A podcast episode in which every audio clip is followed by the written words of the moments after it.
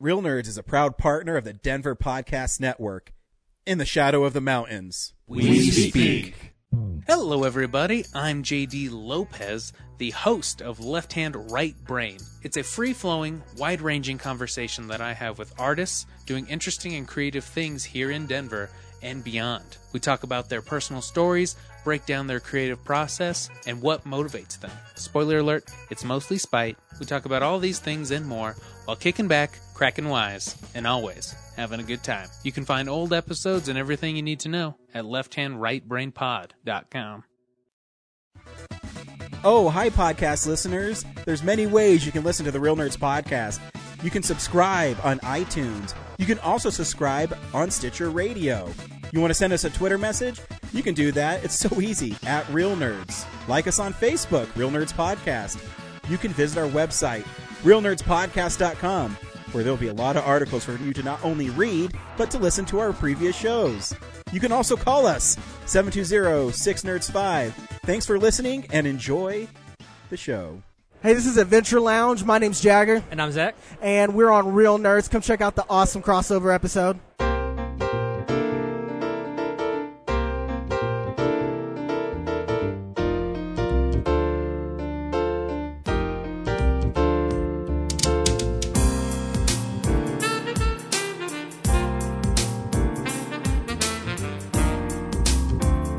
It's the luck of the Irish. It's a Real Nerds podcast. St. Patrick's Day special. Woohoo! There's Mario or yeah, Leprechaun. did you mix your Both. Italian and Irish stereotypes together? Isn't isn't isn't the uh, leprechaun in South Park? Isn't he talk like that? Like really diminutive? I can't remember. Is there a leprechaun in South Park? Or are you Yeah. thinking of The Simpsons? No, no, the leprechaun in the South Park is uh, in Imagination Land. Oh yeah, he's like, I got to warn you, the terrorists have already won. Oh, maybe it is the leprechaun from The Simpsons where he, uh, Homer picks him up and he's trying to punch him. Yeah.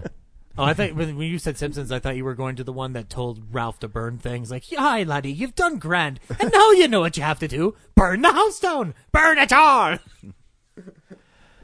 It is St. Patrick's Day, and we are recording a brand new podcast for you. We are the Real Nerds. I'm Ryan. Brad. Zach, And every week on Real Nerds Podcast, we can see a new movie and we podcast our experience of the world. This week, Bomb Cyclone hit Colorado. And there was not really a movie we wanted to see, so we streamed Triple Frontier, which is now on Netflix. And we will tell you if you should see the movie after we play the trailer that I've never seen. a- apologies for being ignorant, but is everybody calling it bomb cyclone, or did you choose to call it bomb? no, that's what it's called. Oh, really? Yeah, but it lasted for a day. Yeah, you know, you should be as a cop in that. I don't want to even imagine it. It was awful. Did you like how like how did you? Did They you did not work- have the luck of the Irish. There was lots of crashes all over town. Woohoo! I was gonna say, did you have to work overtime for it that day? I did work overtime that Oh, day. shit, yeah, dude. Just towing cars constantly. Uh, for the first half, and then I. So there is this one person who went the wrong way on a one way, and so I stopped him because so I seventy was closed for like eight hours. they threw those gates down. Yep. Yeah. And so people had to go through Idaho Springs, and luckily I wasn't. The chief asked me if I wanted to be on the road closure or if I wanted to field calls. Well, the roads were like I seventy is closed, so I'm like I'll do calls because it's more fun than sitting in your car. Um, so this one guy went the wrong way in a one way. I'm like I'll just stop him and give him a warning, and be like, hey, you can't do that. And so I stop him, and he's already acting kind of weird. So I go and contact him, and he tells me he doesn't have an ID on him, but his name's blah blah blah blah blah blah blah. I said, okay, whatever. So I go back, and when they tell me it's clear not on file, that means that this is not the person who's telling me this, or they gave me the wrong information. So I recontact him, and he says, oh, I accidentally gave you my wife's birth date. My actual birth date is blah blah blah blah blah. I said, okay. So I go back, and I get it, and it's this license is out of Maine, and this license comes back suspended. So I say, okay, well, not anymore. So I'm going to write him for suspended license and driving the wrong way in a one way. And then I look up um, from my patrol car and I look in his car and he's acting really weird. Like he, he's like putting his hands in his head and he starts, he's like shaking. And so I go recontact him again and I said, what's going on? And he says, can I be honest with you? I said, you weren't before. and he said, no. I said, yeah, I figured. I, I know when people are lying to me. I, I do this for a living, blah, blah, blah. He said, that's not my name either. I said, okay, I need you to step out of the vehicle. And he said, Why? And I said, Because you just admitted to me that you lied to me about your identity. So we're going to be taking a ride to Clear Creek County jails and we're going to fingerprint you and figure out who you are. But I can tell you who I am. Mm, too late. So I took him to Clear Creek, and uh, it's under a thing called um, criminal impersonation. Criminal impersonation is you assume the identity of somebody else to get out of being in trouble, um, purpose purposefully. So I read him his rights, and I asked him if he purposely misled me by giving me a um, someone who wasn't him, and he said yes, that is a felony in the state of Colorado. So I'm done with booking him, and um, he said I did something really stupid, and I said you did. And I asked him, I said, well, why did you lie to me? I said, you know, if you have a suspended license and you drove the wrong way in a one way, your car's insured, it's registered, I'm going to give you a summons to court. And he told me it's because he wanted to stay off the grid. No criminal history, nothing. So you're now permanently on the grid. Because even, let's say, um, for some reason he doesn't get convicted of the felony because he'll go and plead it down, whatever, I don't care. Um, anytime you get fingerprinted, you've just been arrested. So don't lie to me is the moral of the story. Okay. And so I ended up being really busy that day. And when I came back, there's more accidents and um, yeah, and I don't understand why people go out and, the, and stuff like that because I heard it was really bad down here. It well, we so I I got out to my work area because I thought we were going to stay open. Um, the gym that I go to is right next to it, so I went to the gym and they were already talking about closing at like after at noon. So I went in, did a forty minute workout. I walk out and all the employees of the gym were gathered at the desk, like a little hovel, like they were all like like scuttling to that desk, trying to hope to God that they were going to close. So I was like, I should probably leave right now. My workout isn't that important than their safety. So I get out there to just not be part of the problem. I head over to work. I'm still wearing my work shorts, by the way, my workout shorts. So I'm like in these like flannel shorts. I get to You work our- out in flannel? not flannel, not flannel. Um, what, what's that? What's that like? It's like airy material. I don't fucking. I don't know clothing, guys. Gym shorts? Yeah. Anyway, so I'm in gym shorts and walking to my work, and the gate where we have our donations area where it's open and closed is closed. That thing's never fucking closed. So I'm like, okay, something's wrong. So I go up to the front, and they're like, "Why did you come to work?" Like. Because I was told yesterday that we were going to come in here, come hell or high water. And they were like, yeah, well, we're not going to. And I'm like, oh, great. So I don't drive, so I had to wait until I found somebody at work to give me a ride home. So And then I bet you had some person, hey, I'm trying to drop off my donation. hey, I really want to get rid of this pea stained couch. hey, there's peanut butter in between the cushions. I did something to it. I don't remember what it was, but anyway, take my peanut butter laden couch. I remember when I problem now. is in the uh, when I was in the restaurant industry when things shut down. People were like, you know what? I could really go for a Qdoba burrito right now. Mm-hmm. It was so busy. People are so silly. But anyway, so got went home. My folks got home after my dad picked up my mom from. She works near the airport. They got back. She's like, "We're gonna go to the grocery store." I'm like, "Um, okay. Should I call ahead to make sure they're still friggin' open?" He's like, "Yeah, sure." So I called King Supers, and they're like, "Yeah, we're still open, but things are kind of shut down. We can't sell everything." I'm like, "Okay, whatever." So we go to King Supers, and he wasn't joking. Stuff was cordoned off. There was caution tape all over every fresh area and aisle because their freezers had shut down, their fridges had shut down, and the lights above were flickering like in the beginning of a horror movie. So it's the I- mist. Dude, I took fucking photos and video of it, like cinematically, like I was doing like panning shots of the lights flickering and stuff. And these like employees are looking at me, and I'm just like, uh, "Blizzard, look!" um, but then I was like, my dad was trying to find something else, so I was like, "Well, let's just see if Safeway's open." So I called Safeway. They're open. We go over there. Everything's fine. So it was literally just a matter of over in one area, one power grid got knocked out. Oh, so you guys are the problem too. Why are you getting it? Why why'd you need to go to the grocery store? Uh, my dad wanted food. You guys are crazy. I know. My dad wanted. And food. then I have to go deal with people that slide off the road and hit light poles and Try telling that to my dad. He was just like, "Nah, nah, the weather will be fine." I'm like, and then it starts happening. I'm like, "This is fine," and he's like, "It'll it'll pass." So- then you get out and you look like um, Jack Nicholson in The Shining. I would have gone out, but the movie theaters were closed, so took away my incentive to leave. so do you just work from home when it's like that, or do you always work from home? I, yeah, I work from home. Yeah, you're lucky. but yeah, no. My car is my office. But that was the My only. circulation isn't helped by sitting down for like eight hours straight. Oh yeah, no, definitely get up and walk. Yep. And Sorry. you also want to take a break.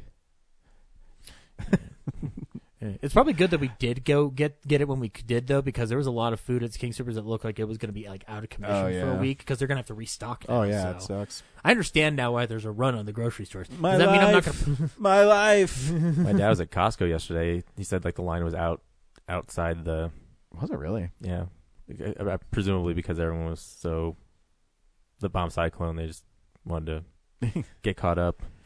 The one, the one thing that I regretted was not once on a car radio did I hear "It's the end of the world as we know it," and that like that really made me sad because it Yeah. would have been appropriate. Maybe one day. Yeah. Anyway, You know, we did get um Corinne did send in an email. This is catching up catching the classics with Corinne, I believe part 14, Fifteen. 15? Part 15. And yep, here it is. Take it away, Corinne. Hey nerds, Corinne here for part 15 of Catching the Classics, where I watch famous and popular movies I've never seen before and send in my reviews. This week, 16 Candles. So, first of all, I want to say that the only reason I watched this movie was because I saw the Screen Junkies movie fights over um, the worst rom coms of all time, and one of the people was trying to make the case that this was the worst rom com of all time, and I was like, I've never seen it, and I know it's like supposed to be this cult classic or whatever.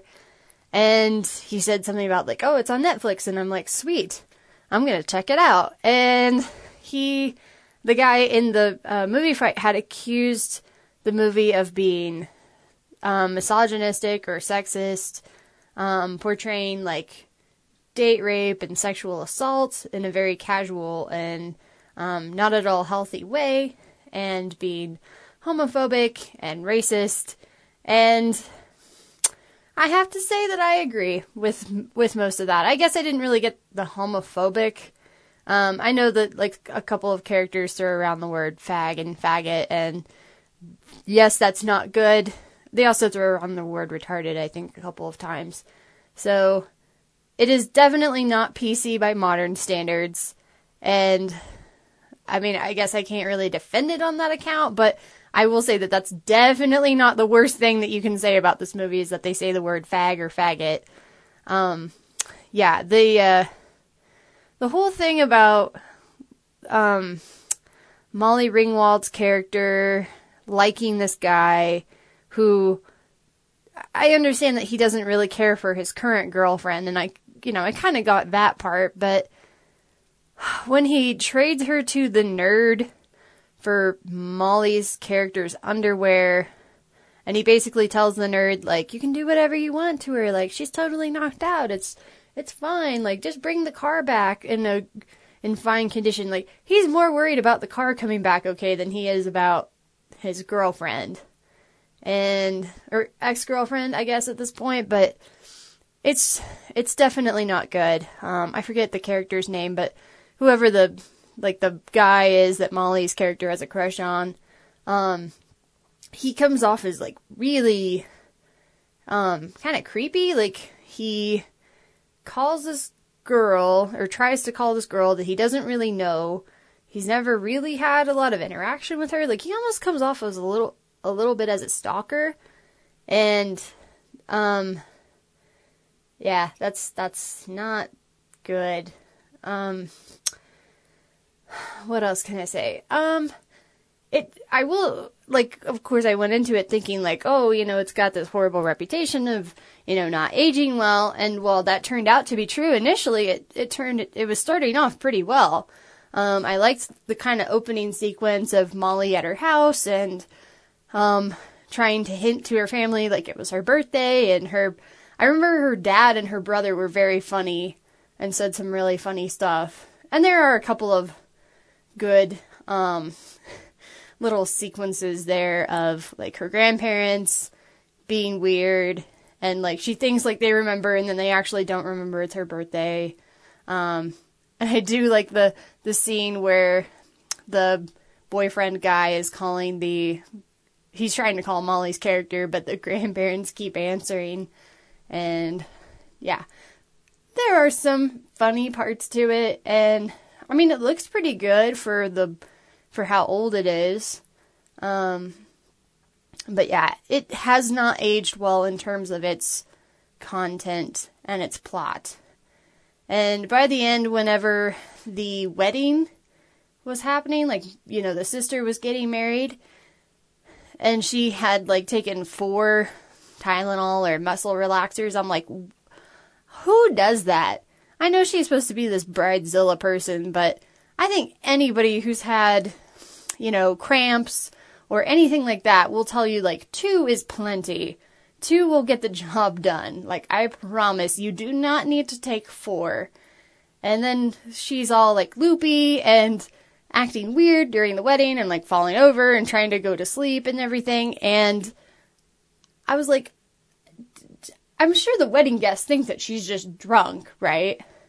Like this cannot look good. Can can they legally force her to to do the wedding? Like I know she wants to get married, but if people think she's drunk and if she's acting like she's drunk or loopy or whatever, can they legally go through with the ceremony? I don't know. It just doesn't seem right, even though that was the initial plan, and I know she wanted to get married to that guy, but it just, why not just wave off the wedding for a couple of hours? You know, the dad could go in and be like, hey, everybody, sorry, uh, our daughter isn't feeling well. She took a few too many muscle relaxers, so we're gonna postpone this for a couple of hours. Everybody go hit the restaurants or the bars on me, meet back here at four o'clock. Or whatever. I don't know. But I like that had to be so embarrassing for her and I know she was still loopy, but whenever she comes down from her loopiness, I'm sure she's like, "Really? You made me go through with that as I was? Why not just I would be mad." So, anyway, um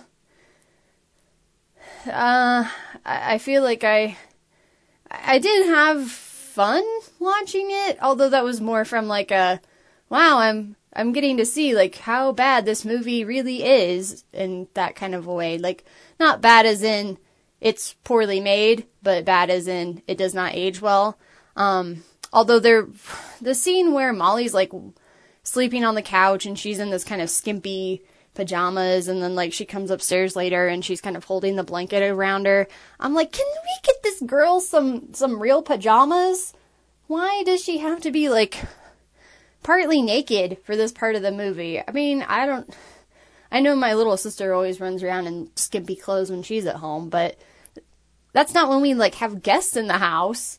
Get this girl some un, some actual pajamas if she's going to be sleeping out in the middle of the living room where everybody could just walk in and see her.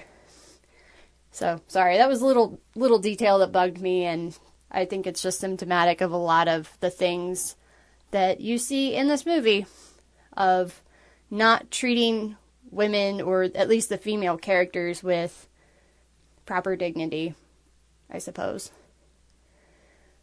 So, um, keeping all that in mind, I guess I have to give 16 Candles two stars out of five. Like, maybe I'd give it two and a half stars because I would much rather watch this again as problematic as it is, than watch Close Encounters of the Third Kind. So, two or two and a half stars out of five. So, yeah. Sorry. Uh, sorry that John Hughes doesn't make movies that age better. But, uh, yeah, if you disagree with me, go watch 16 Candles and, and see for yourself. So, talk to you all next time. Bye. Ah, so 16 Candles. Uh, not my favorite John Hughes film. It's one of those ones that I watch. I'm like, okay, it exists. I've never seen it, so Yeah, it exists. I, I, I, I only seen it twice in my lifetime, and it's not one I eagerly revisit. Um, I, I, I totally see what like I mean, like the slurs. The, I, I can get past. I, I get past that stuff. But You know, but- I mean, I don't use those words anymore. But yeah, it's it's rough to hear them. Like Bill and Ted's Excellent Adventure has one instance of it, and I'm like, ah, it's the one weird part in an you know, I otherwise was gonna perfect call on that. On, in your Letterboxd le- top films, Bill and Ted is not in it.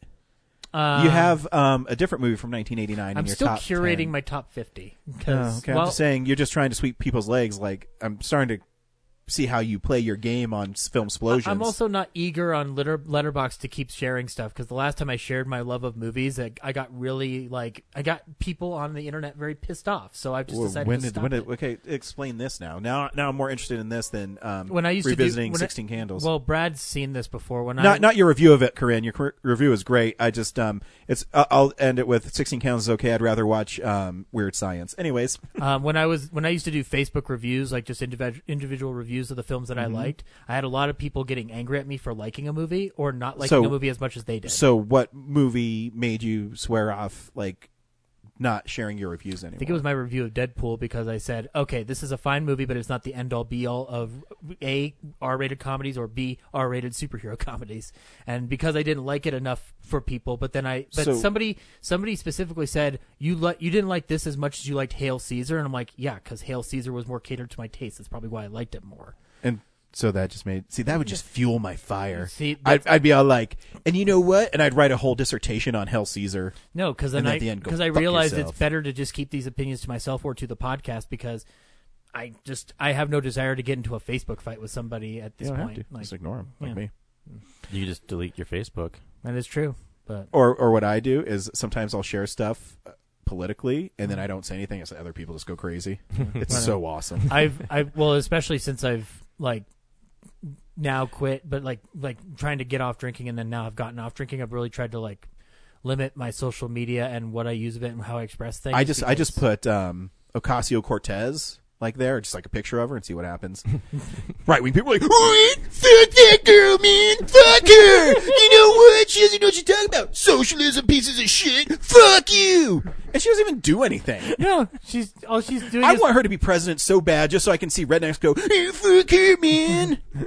Yeah, that's, that this is that's that's kind of thing where I'm just like life's too short for it, and I do like scrolling through Facebook for like news articles. It and is. stuff. So you, sh- so you just need to be an ass like me, Zach, and just call people out on their bullshit. It's way more fun. There Don't are- let them control you, Zach. there are people a lot more braver than I am. I'm brave in different ways. You know man. what? And d- you know what? Your opinion matters. I'm just being an asshole and saying that you said Bill and Ted's your favorite movie from 1989, but your your posts seem to indicate it's do the right thing. So why aren't you doing the right thing and going with your heart? Because uh, You know, what will never replace my favorite movie, anything of all time. It'd have to be a movie so amazing that it'd have to take the place of Army of Darkness. Hobbs and Shaw. Which, that movie would have to go back in time and change Ryan's life exactly. and affect And, it and, and here's the thing. forward. Uh, I love Spider-Man more than anything, and it will never take Army of Darkness as the best movie I, of all time. I will tell you right now, like I have many favorite films because I love film in general. And- like love it and so Zach, much. just Like fucking own it. You Don't to- let other people control you. You have to understand this about me. Like film is my life. It's nothing else consumes it other than perhaps what I do at work for a nine to five job. Everything else is like I come home, I watch films.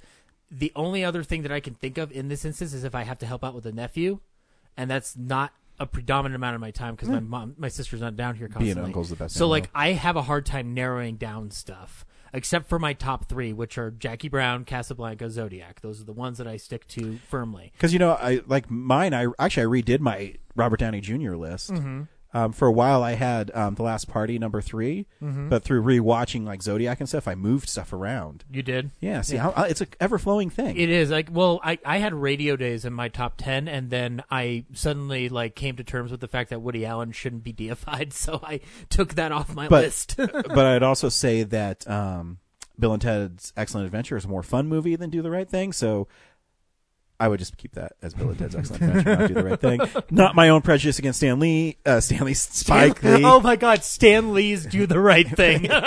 Excelsior. You can make an argument that's been his whole life is telling people to you do know the what? right thing. Oh, I love it. I would love a scene where Iron Man gets angry at Captain America for scruffing his shoe, and then asking Captain America why he lives in a brownstone in his neighborhood. How come there's only Avengers on this wall? Uh, yeah. uh, Tony's just like, you, if, if, if you have your own place, you can put whoever else you want on the wall. So, so Zach, just own your opinions. Don't let anybody sway you. Don't let some asshole like me come in and tell you that. No, no one sways me on on that jack shit, man. I'm, but you know what I will say? It's not swaying. It's like I'm open to reinterpreting and rediscovering things. We will be talking about one of those things in my what we've been watching. So, Corinne, thanks for sending that in. You know, I've never been a big fan of Sixteen Candles, and it's uh, it is considered a classic.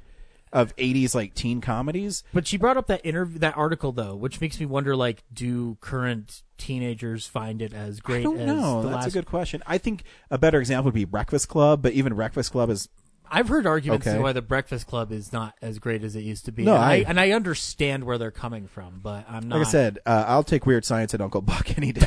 so, and Um, Weird Science is weird. And also, I will I will say the Long Dong Duck character in Sixteen Candles does not help any argument Yeah, whatsoever. You know, also, uh, I mean, Breakfast at Tiffany's has a really. oh yeah, th- those are the two probably, But- like the, of of the most egregious ones in cinematic history that we think about. But today, Audrey but- Hepburn. Yeah, but Mickey Rooney doing that thing he did. Yep, Not that thing you do, but that thing he did. I love that thing you do. And Ping, it also- ping before ping. Yes. Um, hey, big movie news this week. Unspool the real news. It's real news. It's okay. Hey, do you know someone's back in charge of the Guardians of the Galaxy, riding the ship? Uh, Okay, thank you for leading that into it. Um, yeah, James Gunn got rehired for Guardians of the Galaxy Volume Three. Um, the, All is uh, right with the world. Yep. and there were never any arguments on the internet again. The end. well, it's. As you wish, young man. I mean, the ironic part is, is it, James Gunn comes up from Troma, Slither, oh God, Super. I have a comment on that. Keep and going. so, he, come on. It, I, I I don't even remember his joke. Was his joke really that bad? I can't remember it. They were just bad jokes that he wrote, and he acknowledged that they were bad jokes. Oh, sorry. He acknowledged that they were bad jokes. So first fucking podcast. um, but yeah, it's um, yeah, whatever. It's I think they did the right thing by um bringing him back because his voice is so unique for that style of film for the Guardians. I think it's probably needed. It's gonna be interesting to see how he balances uh, Suicide Squad and that because, like, of course he's going to finish Suicide Squad first, Yeah. but still creatively he's got to be, you know, I mean, the script for Guardians Three is done, but you know, as an artist, you're constantly like Oh, re- yeah, yeah, revising yeah. that. So you're you know, working the wheels and trying different things. Yeah, Is he going to expend all of his current creative energy on Suicide Squad and then have you know? I don't know. not That's a good question because he's the first one who's done this, who's doing Yeah. a DC movie then a Marvel movie. Um, I mean, Joss Whedon helped on Justice League, but that was you know a year after he was done with Avengers. So yeah, I don't know. He probably didn't shoot that much. He yeah, more. I mean, I think more just cleaning it. it, up Yeah. and stuff, but it, it'd be fascinating. Um, yeah, and I mean, did you re- you read a statement right? Yeah, like were you like think Statement's he's coming back? Like the whole thing that like made me feel bad about him being fired was like hearing how he he acknowledged these in interviews. Number one, but number two, he was like, "I've grown and learned as a person," which is like it's meaned a lot to me lately. Of going like, "Yeah, I'm trying to do the same thing." So like, I I, I understand where he's coming from in that respect, but he like gracefully acknowledged why they had to do it. yeah, and I think I think as a person, you know, you do, and a joke it's tough. It's tough, because you where do you I mean where do you draw the line on a e- joke? I exactly. don't know. I don't know. I don't know. I don't I- have the answer for that. I don't think inappropriate comments are always appropriate, Mm-hmm. but at the same time, it's. I, I I think, I- I think if you tweet something, I don't think it's the most egregious thing you can do unless it's super racist or, you know, vilifies a certain person. If you're just saying a joke, I don't know. It, it's tough for me because where I- where do you draw the line? Um, Mm-hmm. right, and Uh, like, oh, sorry, go ahead. Well, I don't think anyone should take. uh, If if you're in the entertainment industry, you, people should know that like I okay, agree. maybe my tweets are, or person's tweets are also them trying material out, Yeah. and yeah, okay, it's bad taste, but like if you've ever been to like a local comedy open mic, Oh yeah, yeah, yeah, yeah. like people just especially have horrible material, especially unrefined comedians. Yeah. like you said, the open mic where they're testing stuff out. Um, yeah, I, And the difference, like for him, like a lot of times when this happens, the like the really controversial people who do like deserve to be vilified, it's because they lived their life by that statement. agreed. Um, Whereas and Gun- they don't own up to it. They Yeah. they, they make ex- uh, excuses for Well it. said. Well said. Whereas James Gunn, uh, James Gunn, not Sans the Lambs, uh, James Oh Gunn. wait, was it a great big fat guardian? Yeah, yeah. know, it said like, you know, yeah, I re- I regret doing that, and you know, I'm, you know, I'm not that person anymore. Whereas a lot of Yeah. people who do that are like, yeah, that's what I believe, and I'm sticking by it. Agreed. That's the wrong. Yeah. Right. Agreed. And his statement further exemplified the fact that he is continually continually learning and trying to grow as a person. So like it's not even like Yeah, it's, it's- not even if even as if though this solved Well- everything in his life. Like he's still going to have to keep learning things as we all do as human beings. the ironic part of being an artist and a filmmaker is you can actually see him grow mm-hmm. before your eyes if you watch his early stuff to where he is now. Even something like Slither, which is a fun movie. But if you're telling me that the dude who did Slither can pull off Guardians of the Galaxy, you know, ten years ago, I'd say no. I, I'd say that you can even attest that to Super, which is a very angry superhero movie, Yeah. and then you see Guardians, and it's like very decidedly not angry. Obviously, because Marvel's involved, but also because of what he decides to put. But yeah, in. his sensibilities too. And then you or get- watch yeah. his Stephen Hawking impression in, in Toxic Avenger Four. It's Yeah. like yeah. even more offensive. Right. Speaking of his early work, though, Lloyd Kaufman had a comment about this whole situation because he's Lloyd Kaufman and he has opinions. Um, he uh, uh, underlined a picture of an article that said poor judgment displayed at time when he was emerging from the Troma Film Factory. Lloyd Kaufman said, "I was the very first to stand up for James Gunn, who is a brilliant, generous saint." But now, of course, it's all at Troma Team's fault. Suggests Deadline, the running dog of the elites. Fuck you, Dead Loon. See, Deadline is the name of the Yeah. yeah, and Dead Loon is you get it. Yeah. it's great. Ah, Lloyd, you're amazing. Anyway, Yep. What else we got? Welcome in- back, in- James. In other news, Toxic Avenger Seven is currently in development. um, but no, um, we also actually I'm going to continue the Marvel news a bit. Um, we're getting a Funko Pop of one of the greatest characters to emerge from the MCU in the past uh, two years. Uh, Goose the cat is getting his own Funko, and I'm excited for it. Um, it's pretty awesome.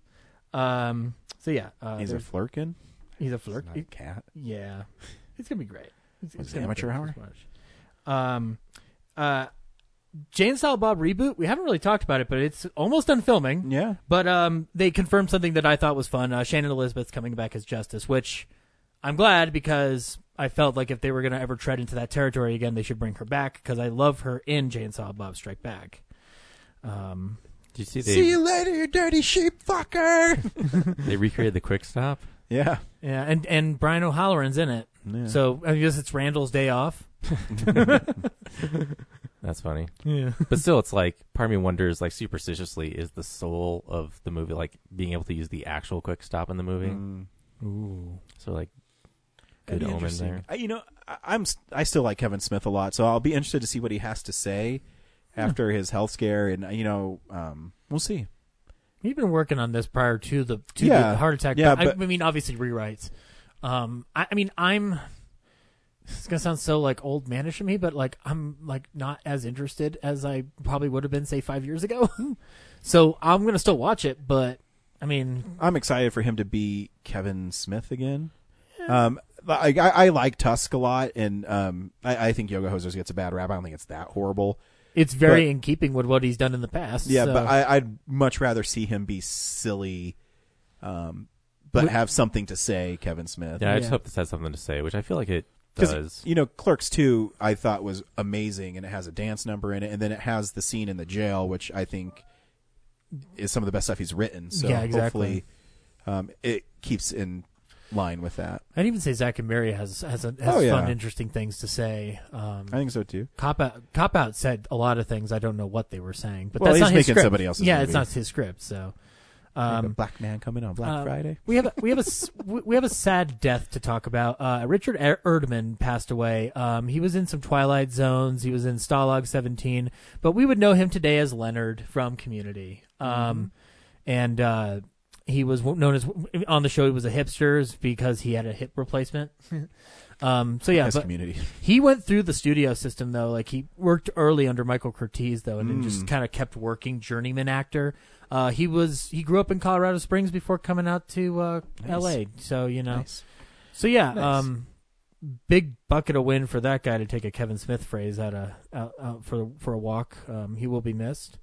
Um, this was uh, something that James, who was not on the show this week, uh, he sent this article to us. So I just wanted to repeat it for everyone. Uh, Rian Johnson's uh, new film called Knives Out has a composer set for it, and it's going to be Nathan Johnson, who's worked with uh, Rian Johnson before because they're cousins. Um, so yeah, we know who the composer for Rian Johnson's newest outing is going to be. Um, I like the music in Brick, so I actually like seeing um, Nathan Johnson come back to do um, some work for his cousin. So that'll be fun. Uh, the last thing that I have uh, here is uh, Marvel Studios uh, is producing a What If TV series for the Disney uh, Plus streaming thing. It's going to be animated, um, but it's Down. basically all those what if issues that that I like looking up on the internet, going like, "What if Rick James met the Hulk?" Yeah, Like- I, I just read what if Spider-Man married the Black Cat? Ooh, hello. I still hope they do Rick James meets the Hulk somehow. Get Dave Chappelle to play Rick James. Awesome. yeah. But anyway, uh, unless I missed anything, that's news. Big. Oh, sorry, Brad. Um, I was gonna say actually have a round town stuff. So Oh, wow. You have a round. the only town thing you missed in news is May 6th at the Bug Theater, the Real Nerds podcast. We'll be doing our live 400th episode extravaganza. Free admission. Please come down and um, support and boo us. We will be there tons of celebrity guests. to be a determined. Asterisks. yes. Um, if by Over celebrity, you mean me and Brad and Zach and It'll, James. it'll just be me with a mustache pretending to be Burt Reynolds. Love it. You can all throw things at me. Did you say admissions free? Yes. Concessions are not. but but here's the thing: is um, your admission's free, and the concessions help the bugs because a bug is basically the bug theater is allowing us to use their space. So make sure you buy a soda and support the bug. Yeah, And do it for our- them. Do it for them. Don't do it for us. And remember, our crew is replaceable, but your experience isn't. Oh, all right. Hey, Brad, you said you have something to do around town. Fucking fire up that lawnmower and let's get going. Wait, he's driving a lawnmower now? A John Deere one. Oh, okay.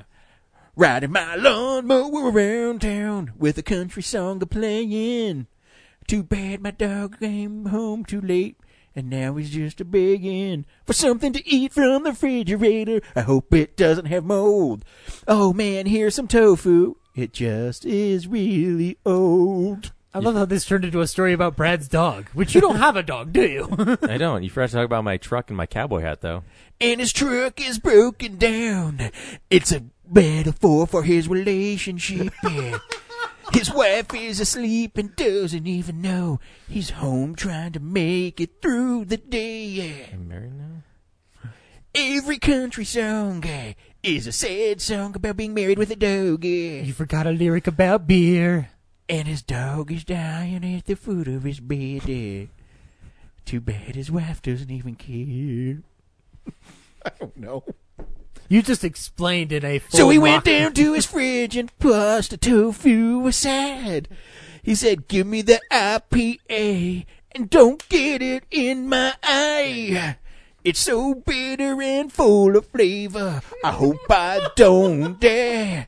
Like my dog at the foot of the bed. Goodbye, Bunny. I'll see you sometime. I don't know. Go, Brad. Of course, that's the only beer I drink. How does IPA shit? India Pale Ale, more like Indian Pale. Uh, I'm sorry I messed up that part. The Coors Light gives him fuel. He dumped it in the gas tank of his broken down Chevrolet, and now he's going to school. His dog is happy 'cause he got the Coors Light. He's no longer dying. He's riding in the shotgun, and he can't wait to come home pee on the fence. and say hi to his wife. It was just a dream. eh. His life is so great, and he can think it all because he drank the Coors Light. The world's most refreshing beer. Uh, You have to say it like Sam Elliott in that case. More, more, ro- world's most refreshing beer. Cool. Brad, that Also made no dude. sense at all. are, are we done? yep. All right.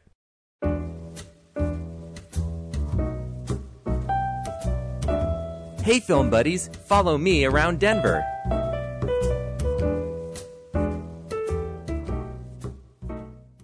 Hey, the drive-in's back. Oh, yeah, that's nice. right. April 8th. They are kicking off their season with Shazam. Ooh, nice. So, uh, I said April 5th? Or Eighth. Sorry, April 5th. Oh, okay. Well, already you're lying to me. Yeah, sorry. I don't know where that came from. No, it's all Because good. 80th. Um, That's yeah. okay. I'm a bigger one. so check that out. And then um, it's their 43rd season. 43 years. Nice. Um, Jesus. it is $9 now. Oh. Oh. So price went up a dollar Oh. for three movies. I don't know if I but can if make they're it there. rocking no. like Shazam and stuff, they probably have to pay more money for the films. they Probably. get. Yeah. Or the Um, fact that you know it's a dying breed of chain of theaters and it needs to up its price like any normal business.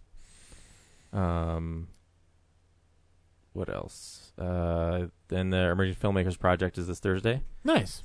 Come So on, see some local check that filmmakers. out. Um, the Women in Film is accepting submissions through March 20th. Nice. So go submit at efpdenver.com, I think, Okay. um, for that. And uh, we're doing the Nintendo quiz, and we need three more players. Fuck yeah, we are. we don't need three more players on we have- Wednesday. we have you and I. Oh, we played six people last time, and Yeah, but remember that one team that won had I don't know, like thirty people on it. Uh, they can't win if they have more than six people. But remember, they did have more than six people. I remember that very vividly. They're against the wall. All right. Well, then they're, they're cheaters. so, is there? Is this place have good food? I don't know. It's in Cherry Creek, so it probably sucks. Because I have to leave my training and go straight there. But at least I don't have to worry about I'm going to get stuck arresting somebody. So It's the it's the Thirsty Lion Pub. So I don't even know where that's at. it's in Cherry Creek. So uh, it's You know, probably uh, like Siri, Siri will tell me. insanely expensive. I bet. Right now, Siri is Australian on my sucks, too.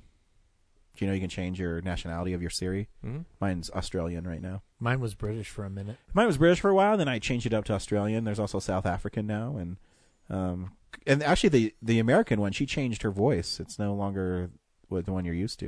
A little more friendly. Sounds a little younger. she does.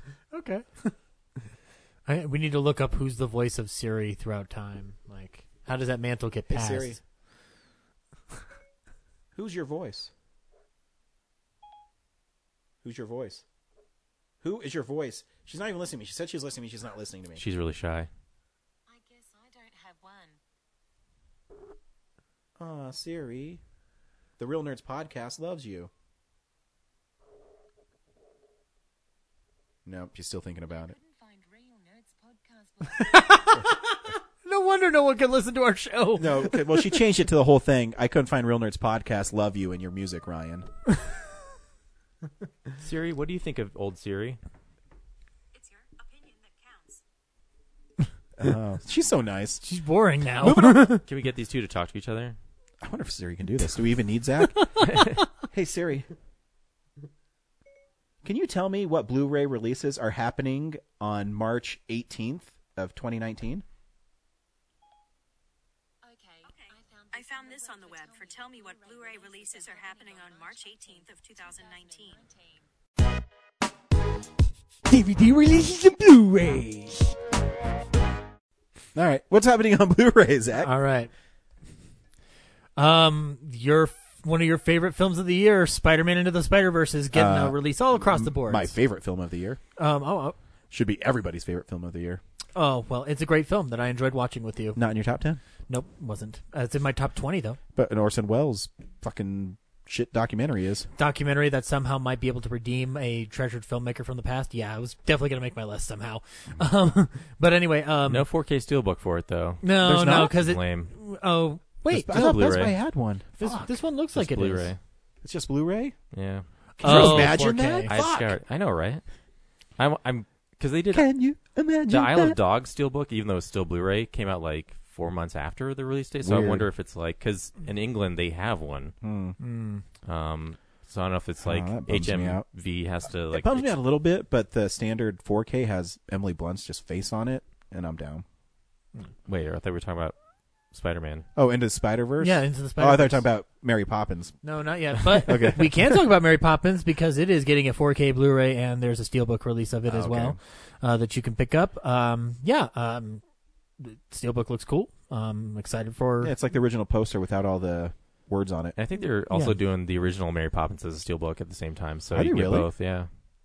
I do Awesome. not see that on here. Maybe I'm. Not... Oh wait, never mind. Yep, I see it there. There it is, and it's just Julie Andrews floating down amongst the chimney sweeps, which is not a shot. I guess I just have a movie, huge crush on Mary Poppins. And maybe that's what it is. Maybe just like British nannies who teach people how to live life properly. Maybe. Yeah. You know, I'll never forget in that movie when she came down, I cried.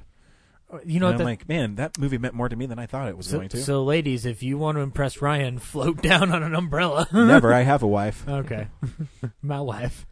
Um, What if Mary Poppins was Zach and Zach just floated down? We still have a crush on Mary Poppins. I'd say, go back up.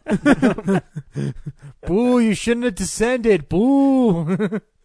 um, but anyway, uh, we're also getting a 4K release of Lord of War, which All right. Nic- Lionsgate Nicholas- releases weird 4Ks. Yeah, they're kind of like trickling their stuff out. Kind Yeah, of that's cool though. I mean, I guess someone really wants to watch Nicolas Cage. I guess I can. uh, Arrow is putting out a film called "Strip Nude for Your Killer."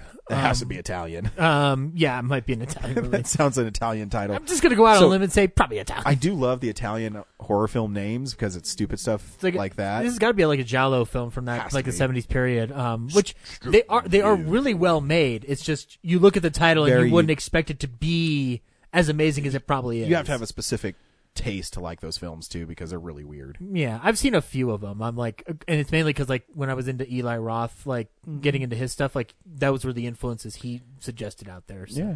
Uh, Kino Lorber is putting out Far From Heaven, which is a wonderful film with Julianne Moore and Dennis Quaid, uh, and also Losing It with Tom Cruise and Shelley Long. So, uh, It's twenty two dollars. I am not spending twenty two dollars on losing it. oh, I know what to get you for Christmas. Yeah, you can spend it on I'm not Sure, why not? unless it drops. But those Kino Lorber uh, like studio They go on classics, sale all the time. Do they? now. 'Cause Yeah, I, they I've do. never seen them cheap. I get an email from them like once every three weeks saying there's a sale. um, It's not even really a Tom Cruise movie. It's a Jackie Early Jack, Jackie Earl Haley movie.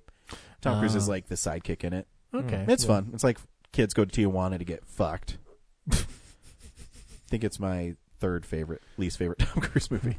Um, also, Kino Lorber is putting out Lovers and Other Strangers. Um, and uh, in the shout realm, we've got uh, Ned Kelly, which is a Heath Ledger Orlando Bloom movie. It's like it's one of those. It's, it's an Australian film that like was released just like just in the in between of uh, Lord of the Rings and Pirates. So yeah, don't like, sleep on that. Yeah, you know, it's I I've only heard of it. I've never seen it, so couldn't tell you. Uh, Shout Factory. Uh, but Shout Factory's putting out The Witches, um, which is a 1966 film with Joan Fontaine. Uh, so you can pick that out. It didn't say Scream on it, but I'm assuming it's Yeah, Scream. I- it has to be Scream. Um, so, but uh, poster looks cool. Uh, it's Joan Fontaine looking concerned, right next to a voodoo mask. So I did read on Scream Factory's like um, Facebook Uh-huh. that they're in their warehouse and they found 32 copies of the Velvet Vampire that was previously out of print.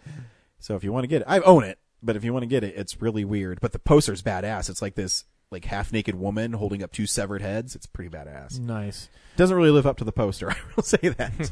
um, Shout Factory is also putting out The Deadly Mantis uh, from 1957. Uh, you can get that. Um, it's only 79 minutes long, so it's a quick, uh, quick chunk of your time. it's like the Adam Age monster movie. Yeah, the Atomic Age. There's a- great documentary on those, uh, along with like 50 Sci-Fi on the Forbidden Planet Blu-ray. That's like really fun to watch because you you get to listen to, uh, amongst other people, Steven Spielberg, George Lucas, and whatnot. And I swear to God, in the middle of that, I heard George Lucas confess to not giving a shit. so um, that's where you find the real answers is in those small details. Um, also from uh, Warner Archive is putting out the Jazz Singer on Blu-ray, the original Al Jolson 1927 film that started the sound craze. Um, I I am frustrated with myself because I paid for the book edition two weeks ago to get it, and I had to get it used, so there's no guarantee. And now I find out this is already coming out, so The book one's probably sharp. I'll have a nicer version of the, the Jazz Singer, which is you know I'm only buying it for the special features that are on it right now. So It's an alright movie. I mean, it's it's important. important. it's a very important film that is interesting to watch in context and uh, retrospect. Um, and that's all I'm seeing here thus far. There's a new Pokemon movie. Ah, that comes with the oh shit! Spider-Man Cleopatra Jones on Archive War, Warner Archive. So nice. What were you saying? I believe Spider-Man 4K is not in steelbook. That just really just like bummed me out. Well, not here. You should write a letter Elsewhere. to Sony. I'm going to. Yeah. Be like, fuck you, Sony. Write it in crayon so they know you're serious. uh, anyway, that's Blu-ray. Well, even I guess even the like Amazon exclusive's not 4K either.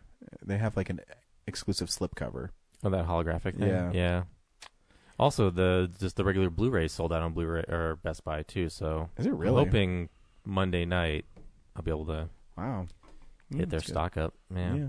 it's a good movie. Should probably see it. cool. Probably the best movie from last year. Probably Says me and the Academy. the best animated film. Uh, But no. you want to, do you want to No. play specifics here? nope, best movie of the year. Okay. I don't know. I read somewhere that Infinity War was so. It's okay. I'll take Infinity War too. Black Klansman on Blu-ray and 4K. Mm-hmm. It's there. anyway, um, that was Blu-rays. Sweet, Brad. What'd you watch this week? So, uh, yeah, this is the stuff we've been watching.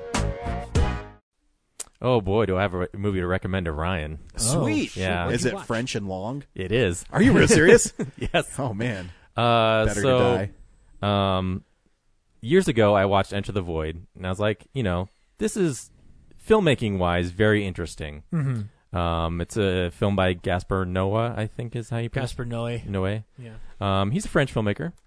Um, Oh and shit! You saw this, didn't you? and so did I already say I watched Climax? I, I just took a guess. Yeah. Um, uh, film, I am going to make a lot of French people talk for a very long time. Is that what happens? That's that's not Gaspar Noé's films at all. no, the this is um, how do I describe this? Uh, so there's a lot of drug use and French people. So Wow, that's Ryan's right up my favorite alley. combo. Yeah. Um, Ryan loves drugs. um, so yeah, I was like, But they don't like me. I originally was going to avoid this movie because I was like, this looks like just a bunch of, hey, let's try to f- play with the weird camera stuff and pe- people partying, which yeah, not interesting to me. But I was like, I like to Enter the Void. I skipped the 3D porn when he did. Um, but I, I want to go see a movie tonight, so I just I was like, fuck it. Yeah, it's at the Sie Film Center, so it's Mhm. only going to cost me like five bucks. Mhm. So, um, I go in, and then right away, I start off the evening by having one of the worst audience experiences I've ever had. Oh. Mm. Bummer. Um, so the theater I'm in has the first section down below is all like regular seating, and then Mm-hmm. this, behind me is the stadium seating, and it's pretty full. So I'm like, cool. I'm just gonna sit in the front row, back row, so no one's behind me really, and then it's just clear sailing in front of me. And then about five minutes before the movie starts, this couple comes in. She puts her be- her coat in the seat to my left, and then they both sit next to me and just start talking constantly through all the previews and everything. And um, I'm like, you know, maybe they'll shut up before the movie starts, and they don't. So I move to the second row from the screen, thinking like, no one's gonna sit down here but me. and five minutes into the movie, one dude, I, I out of the corner of my left eye, this guy slinks down into the row behind me, and then catch, catches me looking at him. So he gets up and then goes around the back. And I'm like, oh, cool. He's not, he, you know, he gets the message. Yeah. But then he comes around the right side of the same row instead and sits down right behind me to the right, like one seat. Yeah. It's, it's like out of the empty spaces of that entire like five row section, like why? And then I found I, I find out it's because he's waiting for his two other friends to show up.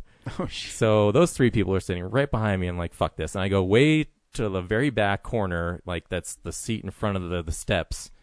Um, and then about two minutes after that, like this couple down in to my left in front, the girl is just leaning over to her boyfriend and just chatting, like whispering stuff. Hmm. And so I have to like position my popcorn bag to like block the view of them on my knee.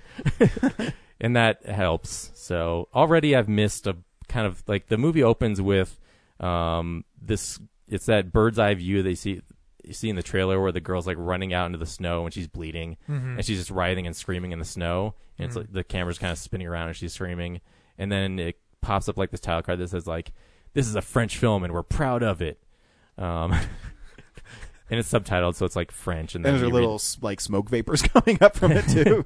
like on Sunt Regard can. and then there's like it feels like I don't know, ten minutes straight of just like the TV part of it, where there's like people interviewing on the TV, and like off the sides are like stacks of books of I assume inspiration because like Suspiria is one of them and stuff.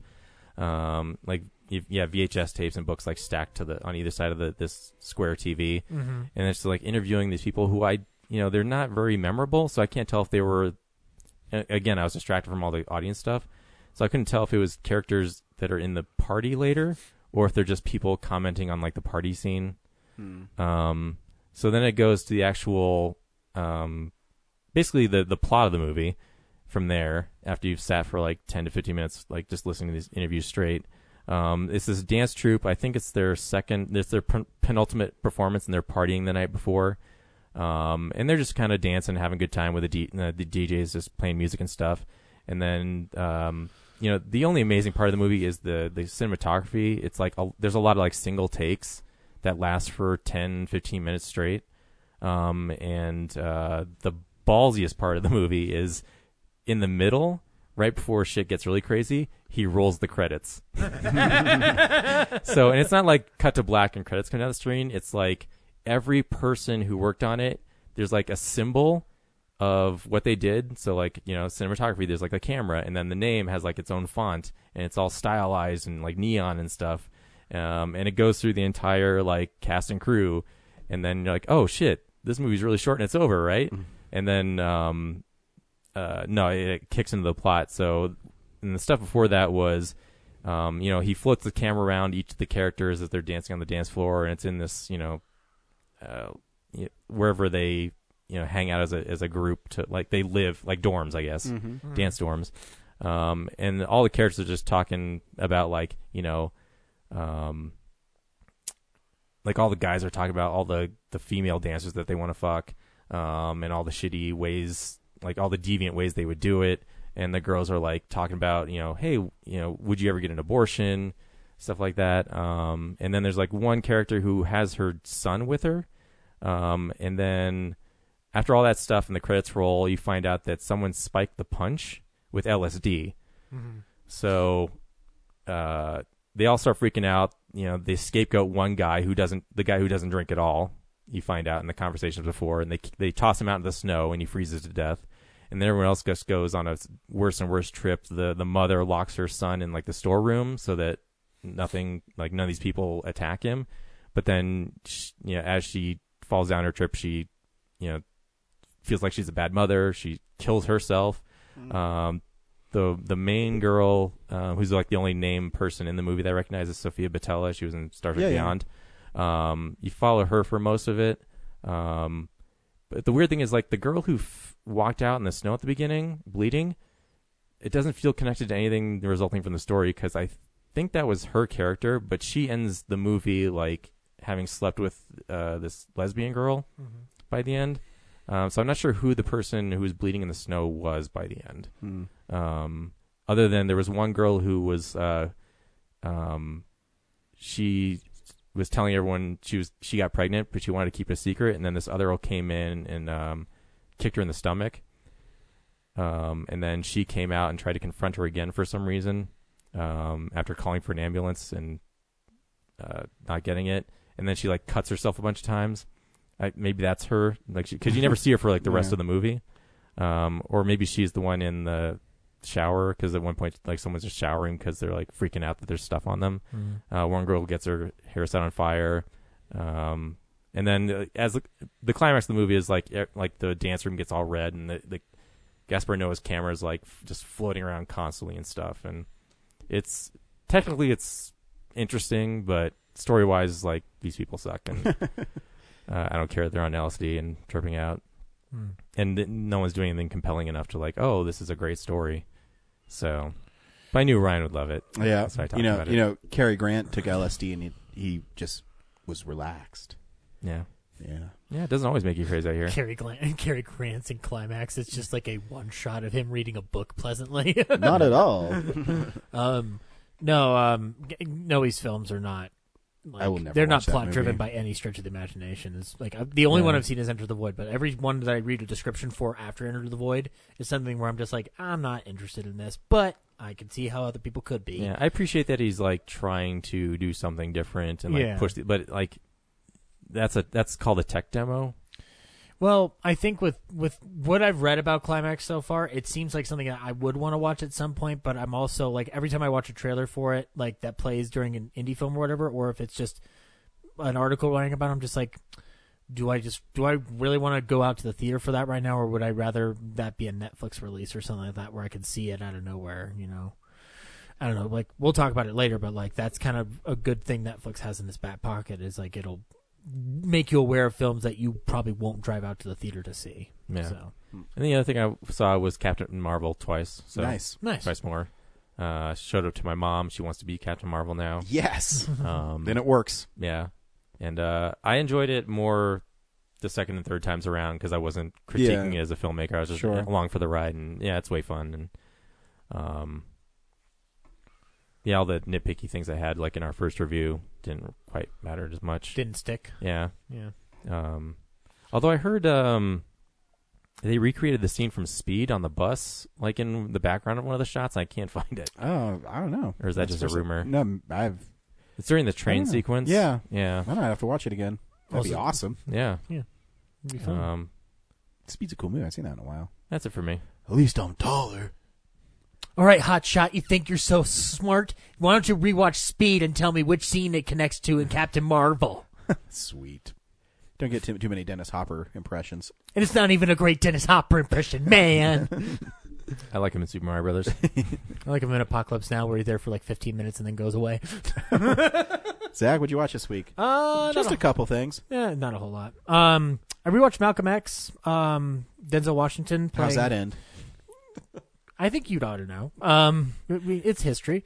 Um, I you know like it, it's. I think he's still amazing in that movie. Like I, I love watching that movie Oh, because of Denzel how- Washington? Yeah, Denzel oh, Washington. Denzel Washington's amazing in everything. Yeah, he is. Like this one in particular, like it's one of those things where like I'm not always into a film that's like stretching out to three hours long. Like I'm not going to go back and revisit Titanic and Avatar and stuff like that. Yeah, 'cause Malcolm- those movies aren't good. Well, they, yeah, obviously. With Malcolm X, I love going back to it because it shows an actual arc of a man who become like goes from like one mode of thinking to another one and what that leads to. Mhm. And there's stuff throughout peppered throughout the film of just like you're going to end up a dead man, you'll be a dead man, and then it obviously comes to fruition at the end. So it's all dramatic layering and stuff like that and uh, payoff. But it's just it's a well constructed epic film, and he's at the center of it. and He's really great, but also like other people around him throughout the film i i as supporting players. Like it's just a, it's a, such an interesting film, and um, I, I I enjoy rewatching it. I had just Yep. gotten on Blu-ray recently, and I hadn't revisited. No, it's a it, good so, movie. um, and actually, it, it, rem- it reminded me of like because the, first time I saw it, I had to write an English essay about the similarities and differences between MLK and Malcolm X. So I watched that film because we talked about MLK all the time in like school, but we never talked about Malcolm X. And so this film was like, well, I'll just watch this; it'll tell me everything. And somehow it did tell me everything because I got an A on that paper. Nice. Because I was just like, well, you see, they were very different at one point, but then they were very similar up until the very end. so, um, but anyway, yeah, Malcolm X is a um, it's a great film. Um, I rewatched some superhero movies in something called the Marvel Cinematic Universe. Anybody familiar with this at all? Hmm. I don't know. Uh, anyway, Educate us. Started off with Iron Man, which is a five star film. Um, it never seen that back in 08, and it's a, still a great film. That's Um, amazing. Uh, then I went to the Incredible Hulk, which is a three star film, and I still stand by that. That movie is is fun. Did you watch them in order? I did. Did, so, Uh, did you watch Iron Man 2? No, theatrical release order. So, uh, so Iron Man first, and then the Incredible Hulk because they came out a couple Yeah. months later. And then did you watch Iron Man 2? I did, yeah. Does Iron Man 2 seem better after you watch Incredible Hulk? Because it did to me. Mm, barely. But yes, it does. Um, I- I, I just, I think it's because when you're watching it Is right it after it, of it the does, Justin Hammer dance? I think that it- might it be the Justin Hammer dance, but it's also the fact that it's it has a better idea of what it wants want to do. The, the, you know what the problem is for me is like Incredible Hulk isn't as sure of what it wants to be, whereas Iron Man is sure of what it Well, yeah, wants to be. because it has Robert Downey Jr. in it. Well, that's I think Robert Downey Jr. is a huge anchor in a film. But in terms of story, like I mean, like Incredible Hulk, and I know part of it's because it was mishandled in the edit and stuff like that, and Edward Norton did whatever he fucking does with behind the scenes stuff, but it just it it feels less assured of what Mhm. it wants to be as a Hulk movie, which. You know, we, we talk about Ang Lee's Hulk as if it's a bad thing, but like, It is. I, I want to rewatch it, like, because at least it tries something interesting with that character, whereas the Incredible Hulk is just an Mm. action movie by Yeah. Louis Leterrier. Um, I've but never had a problem with Iron Man 2. Neither did Other I. than when do the lasers stop? Yeah, I, I mean, well, there's some like awesome scenes in Iron Man 2. I, I think the the flight through the Stark Expo is amazing. yeah, I mean, and it- it's got some fun stuff in it. I'm still always unsure of what the how you create an element out of a uh, table. Like I don't know if because all he does Uh, is he's sca- Captain America's shield. Yeah, no, but well, he uses that to make a reactor to create the element. Yeah. I'm talking about like when he looks at it and then scans it in the computer. Is he just looking at like how a proton is formed and stuff like that? Like, is it or is it just Marvel science? Don't worry about it. Uh, it's a movie, and I just enjoy it. Okay, yeah, that, that that's fine. But like my other thing with Iron Man is like we we've got Mickey Rourke and Sam Rockwell, and we don't have them interact with Robert Downey Jr. too much. Whereas I like more interaction with them. Um, although I because I do love that scene where Mickey Rourke and Robert Downey Jr. are talking after um, Vanko's been arrested. Um, like that. You, Oh, come yeah. from, you come from a family of thieves and butchers, and the sharks will come and blah blah blah. I'm Mickey Rourke. Um, Marvel better pay up and open their wallet. um, and then I rewatched Thor, which for the longest time was a three star film, and I added another star to it because I really liked rewatching it this time. I don't know what it is about it. Uh, it's not the best shot of these films. It's not even the best like executed in terms of story, but I had so much fun rewatching. I think it's Thor interestingly shot. I mean, it's Ken- Kenneth Branagh, so you're going to get a lot of the Dutch angles. It's Dutch angle, the motion picture. This is what this movie is. It fits because he also plays it up as a Shakespearean film. and the and the fish out of water element, like Yeah. everything's askew. But like just the way the story flows, and I think it's a lot of it is the actors contributing what Oh, they yeah. can to this story that's essentially a Masters of the Universe remake.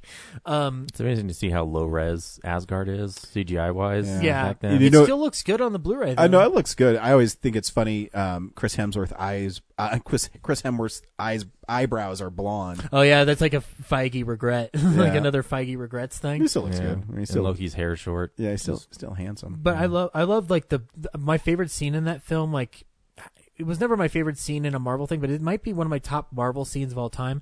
Is when Stellan Skarsgård and Thor are talking in the bar after he's gotten Thor out of jail, and he, Thor brilliantly sums up his entire character arc and like what he's supposed to learn, like in that one scene. And then they cut to the Boilermakers and have that fun little reaction shot. There's just just lines, and it's just the way it worked out. I was very happy It's with fun it and enjoyed it. Yeah, uh, and then Captain America: First Avenger, which is perfect. It's, It's amazing. It's still my favorite Marvel film of all time. Um, uh, it's uh, a, well, because and it's this is mainly for me because I do love World War II films and stuff like that. But it's like he criticized it a little bit. He's like, okay, okay, I'll, I'll defend my like, just own it. yeah, okay, Yeah. I love it. But um, also, is there any reports that Tommy Lee Jones didn't like working on Captain America: First Avenger? No. that you're aware of? Because if he didn't, he's doing a good job at not showing it. Mm-hmm. Every and the script maybe just seems catered to that, but like everything he says in that movie makes it sound like he doesn't want to be there, but it may just be because he's really getting into that character. no, um, first event. I mean, I watched it. I think last week. Mm-hmm. Movie's awesome. Yeah, it's amazing. if you have something to say, now's a great time to keep it to yourself. I think he definitely thinks like stuff like this is silly. Yeah, but yeah, yeah, yeah. He's still like an actor, so he'll do it because he's an actor. you and I are going to have a conversation later that you are not going to like. um, oh, my favorite one is probably still like when he's talking with uh, Dr. Erskine about the who should be the candidate for the program, and he's like uh, pointing to Rogers. He's like, "Look at that! He's making me cry." Still skinny. he's still skinny. um, oh, and also uh, Gilmore Hodge, the the the like asshole uh, Brooklynite soldier who pisses off Agent Carter. I love his delivery of Gilmore Hodge, Your Majesty. like this is like straight out of a Chuck Jones cartoon. I fucking love this whole thing. Um, and also like even though it's like CG, I do like the way the the World's Fair Expo. Oh no. I think it, it works Um, for the film. It's it's Joe Johnston, man. Like that's that's the Joe Johnston Well, it's- touch. It's, it's the way you that- choose to it's shoot that- that yeah, film. it's the Art Deco, bigger than life Um, kind of look to it. I think it looks great. It's it's wonderful. It's it's it's a fantastic Marvel film that like I think I don't know why like I mean I felt from the get go that it was still great, but like I heard a lot of people like having problems with it, and then nowadays I'm hearing people love it to death. I'm like, where were all of you when this first came out? Like it would have made a ton of money.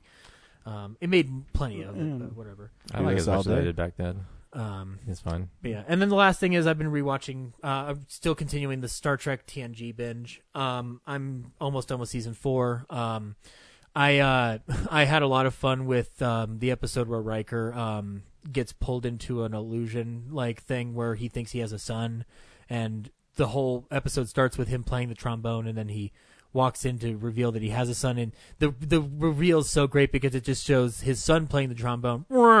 Hi, Dad. It's it's the weirdest cut that you see. It like it it just works for great comedy when it's not meaning to whatsoever. It's supposed to be this big dramatic twist, um, and uh, you know, like uh, Data's Day, which was fun. Like I love the whole perspective of it. I would have loved at the end. He's just like, my conclusion is that all these people are morons, and I should be running this ship. um, so, uh, and then uh, uh, there was a Troi episode that I enjoyed, um, where she's uh, she loses her powers, um, or she loses her empathic ability, and she's going through the day having to learn that like her empathic ability is not the only thing that makes her a great Being an asshole about it. well, I will. I will admit she is a little. One day without my powers, and I need to resign from the ship. She is like over overreacting to a huge degree. She is overreacting. Remember your sentence. She is. Oh, She is a she. okay. Troi is That, overreacting. that, that, wa- that was a joke. Uh, oh, um, That was like a Zach Eastman joke. No one laughed. Uh, uh, uh, that's why you shouldn't tell him. only I can tell him, because only you know how to react badly to it. um, uh, but yeah, no, I'm I'm I'm I'm glad that I'm keeping going with this thing. Um, I really, really want to. I want to finish it up because I want to watch the movies now in order after that, so I can pick up on anything I've missed, and then go into DS9 and Voyager, which I still haven't seen Voyager in its entirety. So, I went through it once. I'm And what was your conclusion? Uh, it was the '90s. It's towards the end of Star Trek. They kind of when you watch um, Next Generation and then DS9 and then Voyager, it's like you know you've seen a lot of the good ideas already, and then they're just trying to they're just trying to keep that up, and it's hit or miss. really, I heard by by by the time you get to Enterprise, they're all gone. Uh, the ideas? The idea, like like the uh, the idea machine's all gone in Enterprise, is what Well, I yeah, heard. it's basically like, hey, let's do prequels now. Yeah. Um but yeah, and then like I don't know, like just I I, I like sitting in that Star Trek universe. I do want to watch Discovery at some point, but you know, we'll see when that happens. I still I'm probably going to get CBS All Access soon anyway cuz I want to see the Twilight Zone that bad. So Anyway, that's all I watched this week. Uh, yeah, I uh, I've been rewatching The Office. I caught a joke in there that I haven't seen ever, and I don't know how I missed it. I know. Um, Michael Scott is pouring sugar into a diet coke. It's really funny um, because he's explaining about how he found out that there's a surplus, and someone people want chairs, and some people want a copier, or if they don't come a decision, he gets a bonus. And um, you know, he comes out and he and he- Oscar says, "Do you know what's 15% of 4500 and he rattles off the right number and kevin goes you are a genius um, I, I yeah I, I love kevin malone too because he starts off like you know just in the background. And then you know his my, my favorite kevin malone is when um he's dwight tells holly that he's retarded. And he- when he's talking to holly he says i keep my m&ms in here so no one can eat them or when she helps him pay for her thing out of the vending machine. Well, that's a button. Just like the little things I love. I mentioned a few weeks ago I rewatched um, Dinner Party like three times just because I love the character moments in it, and that's another one where uh, Steve Carell is so in tune with his character. You know, pouring sugar into diet soda is brilliant. Um, so yeah, that's fun.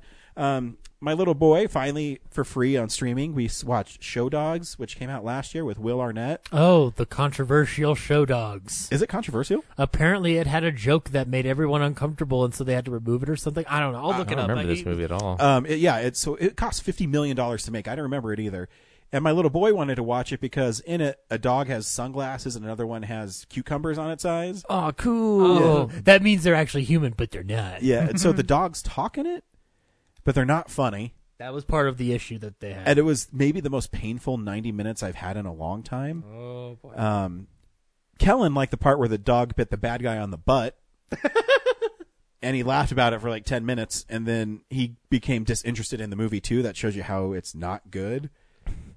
He didn't even Did you tell him like, well, let's have our dogs bite you on the butt and see how funny you think it is? no, uh, but it's it's one of those things where he thought it looked fun, and you know I, I don't mind the Airbuds or something like that, but it wasn't even Bingo had sunglasses way before Show Dogs. exactly, and it's I don't know, it's it's so bad, and uh, you're you're watching going, what is Will Arnett doing in this? And uh, I mean, obviously it's Cha-ching. money, but so the dogs were like at this show in Vegas, and the set was really poorly constructed. It looked like it was cheap. This is a live action, Yeah. not CGI movie. Uh, the dogs have some bad CGI, like them flipping. So don't watch Show Dogs, or you can watch it. It's for free on Showtime if you have Showtime. Yeah, there's a uh, the the. The, the whole thing was like one of the one of the main characters is forced to have his genitals fondled by a dog show judge without consent, and yeah, Oh, I don't. And, and if I mean like the way you're making it sound like that's one of the many problems this film. Yeah, has, so. I, I don't even remember. It's just not funny. I mean, obviously Um, that one's a bigger problem, but Yeah. you know, like I mean, especially if it's a kids' film. yeah, it's it's just not funny. You know, I, Directed I- by Raja Gosnell, uh, the auteur behind Scooby Doo and Scooby Doo 2 Monsters Unleashed. Yeah, you can. No one's inspired in this film. Um, I also I was going to do a Scream Factory crypt of the Critters collection, each movie has about an hour and a half to two hours of bonus features. So not only is there four films, but then there's two hours of bonus features for each film. So that's eight hours, and then on top of the commentaries. So I'm not going to get through it. Um, Ever? no, I, just this week. Um, So Okay. I watched Critters one and two and all the special features. I've always Uh, wanted, excuse me, Mick Garris's Critters 2. Yes, uh, I've always main wanted to watch them because they're referenced in the first Ninja Turtles movie. Yeah, it's so they're silly. I mean, they're total B movies. Um, They're critters. And of course, the new one's coming out. I guess. yeah, um, yeah.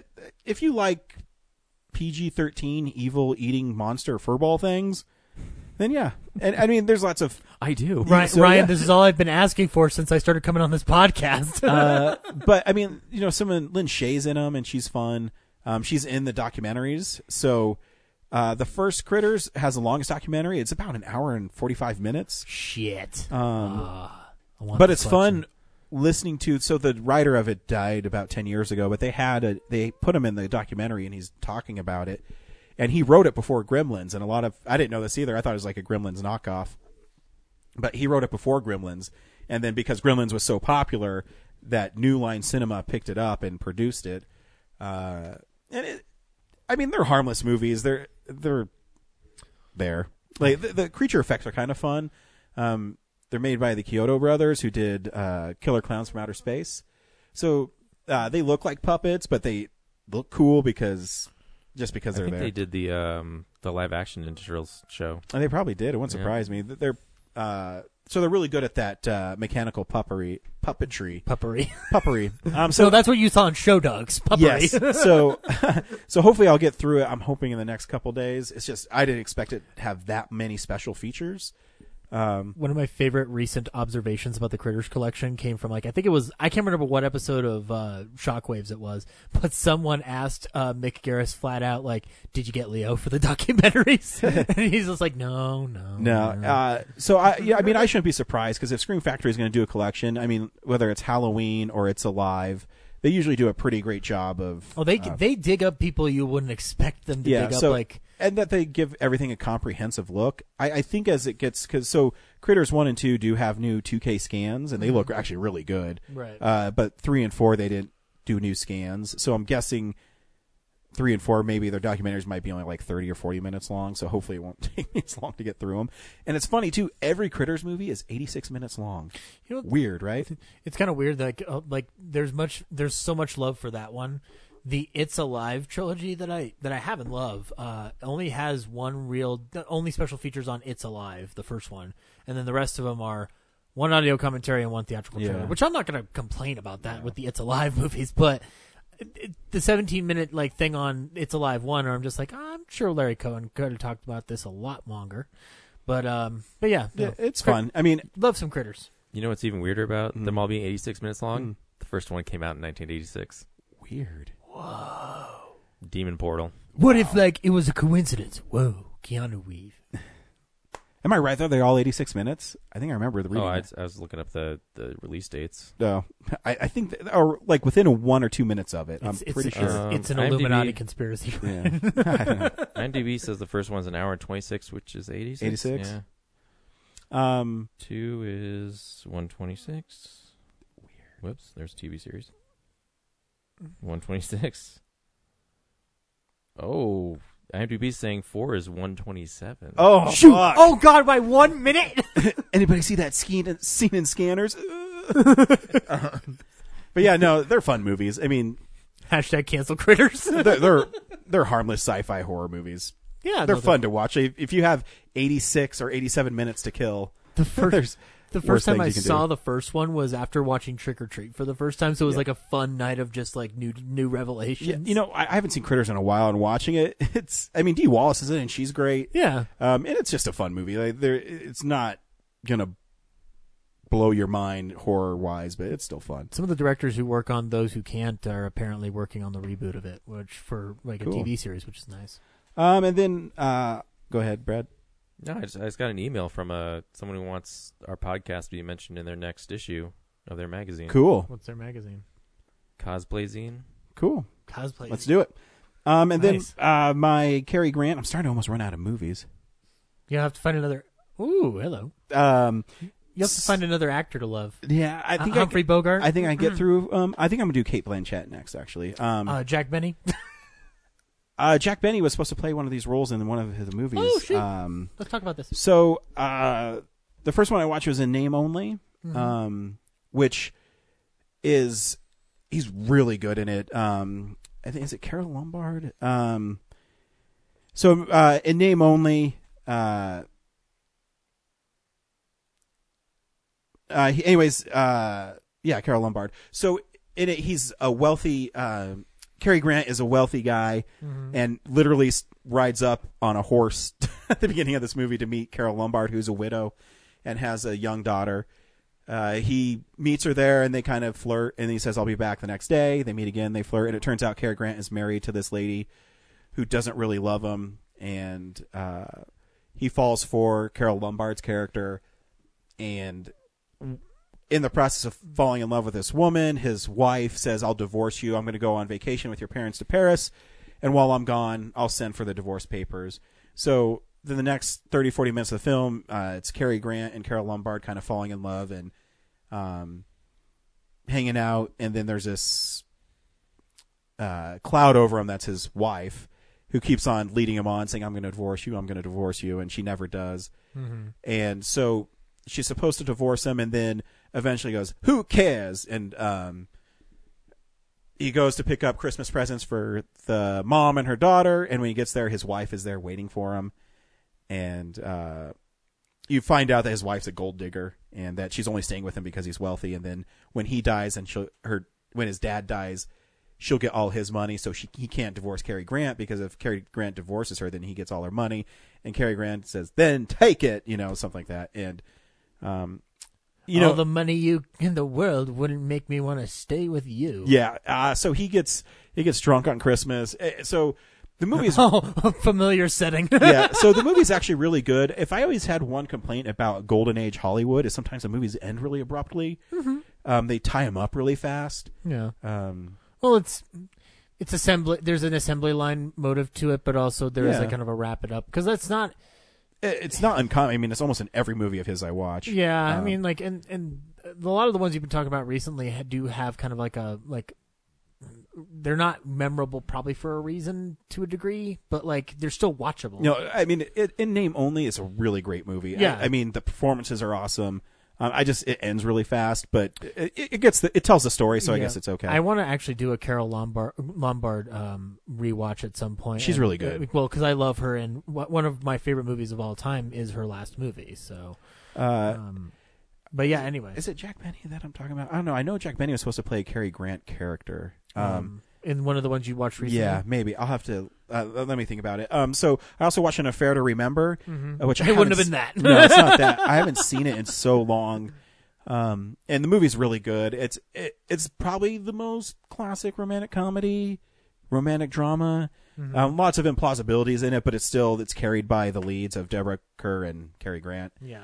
Um, Cary Grant plays another wealthy guy who's on a ship, and he's also a painter. Um, and so they're on a cruise together, and they promise to meet at the top of the Empire State Building on July fourth, Yeah. if I remember correctly.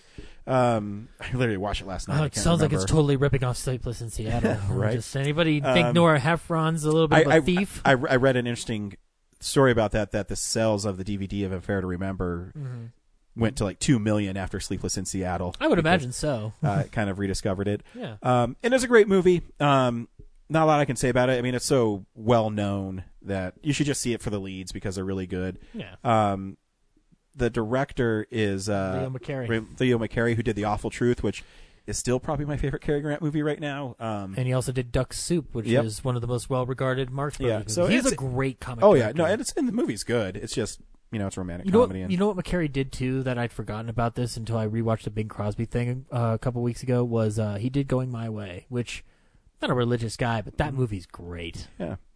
Um, and the last movie I well, actually I watched it second, but it's one of my favorite Cary Grant movies, which I was totally shocked on. It's called Mr. Lucky, and in it Cary Grant plays a like a thief, and he's on he owns a ship, and he at the beginning he's gambling with one of his friends who's also named Joe, and then they get um one of their dudes dies, and they get um it's just before the United States enters the war, so there's the draft, and Cary Grant's character Joe Adams gets like drafted. So they gamble on this their dead friends not being able to be drafted Mhm. because ah, I can't remember what he has, just like asthma or something like that. And Cary Grant wins, so Cary Grant gives his draft card to the guy who lost. The guy who lost goes to the um, uh, the doctor, and he has high blood pressure, so they won't take him either. And uh, Cary Grant, in the meantime, is trying to get a lot of money to swindle out of the um, uh, they're like the ladies who raise money like for the war effort. The sisters, I forget what they're called. Anyways, so he he devises a plan where he's going to have like gambling there. So they're going to take all the money from the gambling and give it to this charity because they need a hundred thousand dollars to send supplies on the ship. Mhm.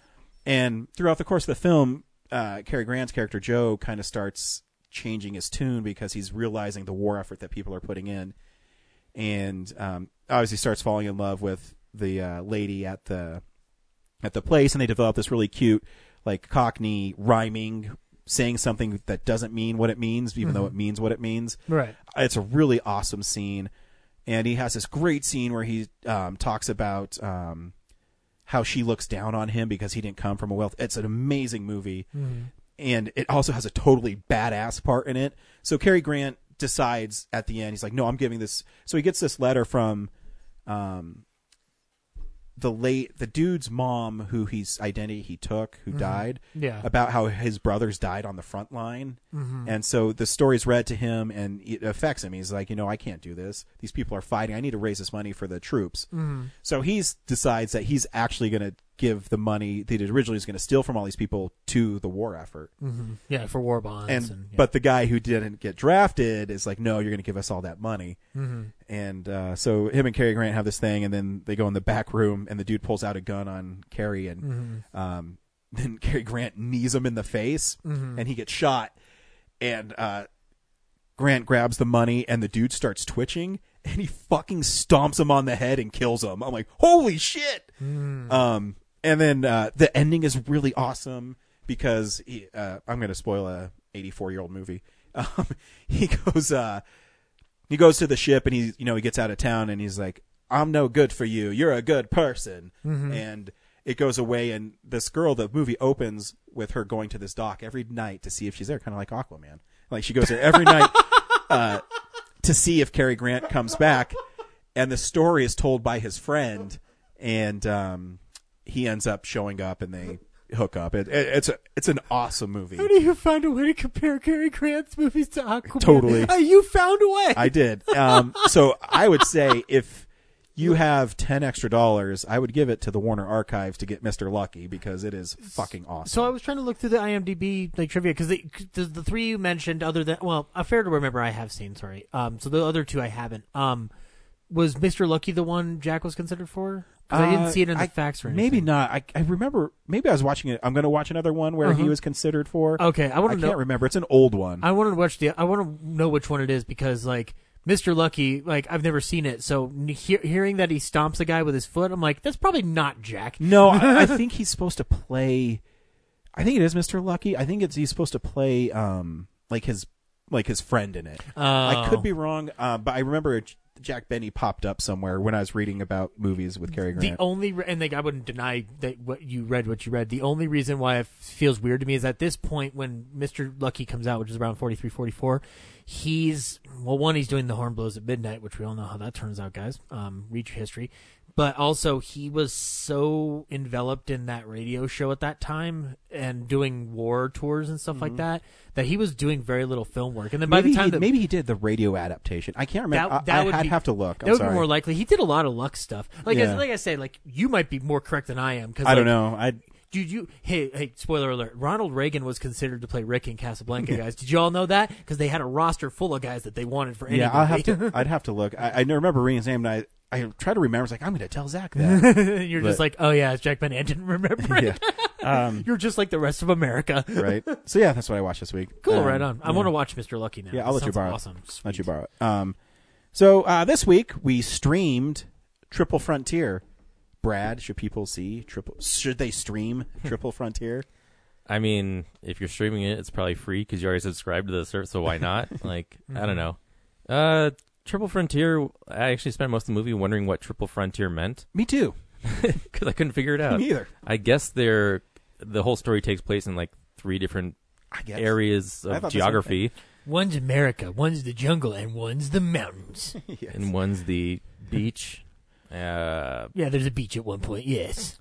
Yeah, I don't know, and it's hard to like. I don't know. I guess I'm like. I gotta stop saying like. Uh, I guess I'm just kind of over all these like macho stories where, like the criminals are like, oh, it's cool because they're they're stealing or, Mm. uh, but they're they're charismatic characters. I'm like, ah, they're still criminals. Like, why am I supposed to be? You know, it's it's. Yeah, we'll talk about it more in the. Yep. It, it it's it's average. there you go. Uh, Henry actually recommended this movie to us for this week's show, and uh, here is his actual review. Uh, what's up, nerds? It's Henry. I thought I'd uh, give you a quick uh, call in. Uh, I was supposed to be on this episode, but I wasn't able to just for work reasons. Uh, but I thought I'd give you my opinions on Triple Frontier, a film that I actually, unfortunately, I was the one who kind of convinced the group to watch it. Uh, it's very good, and unfortunately, I can't really talk about it in depth, but I thought I'd give my quick thoughts on it. I really liked it. I've been following J.C. Chandor's career for a little bit. He's the director, and he's always able to get really good performances out of the, his actors. Uh, his other films include uh, A Most Violent Year, All Is Lost, uh, Margin Call, uh, and so where his films, I think, the story wise, isn't always the best, or it's kind of just dense, or just not easy to understand, or easy to kind of get through. I think he's really able to get that performance out of the actor, and I think that's something that he really succeeds in in this film. Um, I think his work with I think specifically, I mean, obviously Oscar Isaac is great in the film. Uh, I think some I think the writing isn't amazing, but I think they all do their best job with it. I think they all give pretty good performances. But I think the takeaway is that Ben Affleck is amazing in this film, and I think uh, I'm really excited that we finally got a really good performance out of him. That's not Batman. Uh, I mean, I don't think I think this is probably his best performance since Gone Girl, which was around five years ago. Uh, and now that he's not in the Batman franchise anymore, unfortunately, uh, I think it gives him time to do more of these kind of indie and more s- substance-based roles, and maybe more directorial type stuff. Uh, yeah, that's why I thought. I thought he was just really good about it. I thought the story was pretty good. I thought a lot of the shootout stuff was actually really nice of it. Uh, Charlie Hunnam's not my favorite, but I thought he was okay in it as well. Uh, but yeah, I think the entire I think it's a great ensemble piece. Uh, if you're kind of looking for that kind of like Sicario esque kind of feel, it's not as good as Sicario, obviously, but that Sicario esque kind of feel, I think you can find it in this film. Uh, and it's on Netflix, so it's an easy enough watch. Uh, it's a film that I think would have been cool to see in theaters, but I'm not really, I'm not a purist like Zach. Um, I'm pretty okay if the theater experience dies for the most part. Uh, but anyway, uh, yeah, uh, Triple Frontier. That's why I thought about it. I hope you guys liked it as well, and uh, I can't wait to hear what you guys thought. Bye. Thanks, Henry. You know what? I just realized is this movie is kind of actually the, st- the plot of the Fellowship of the Ring. Instead of the ring, it's a, a hoard of cash. Zach?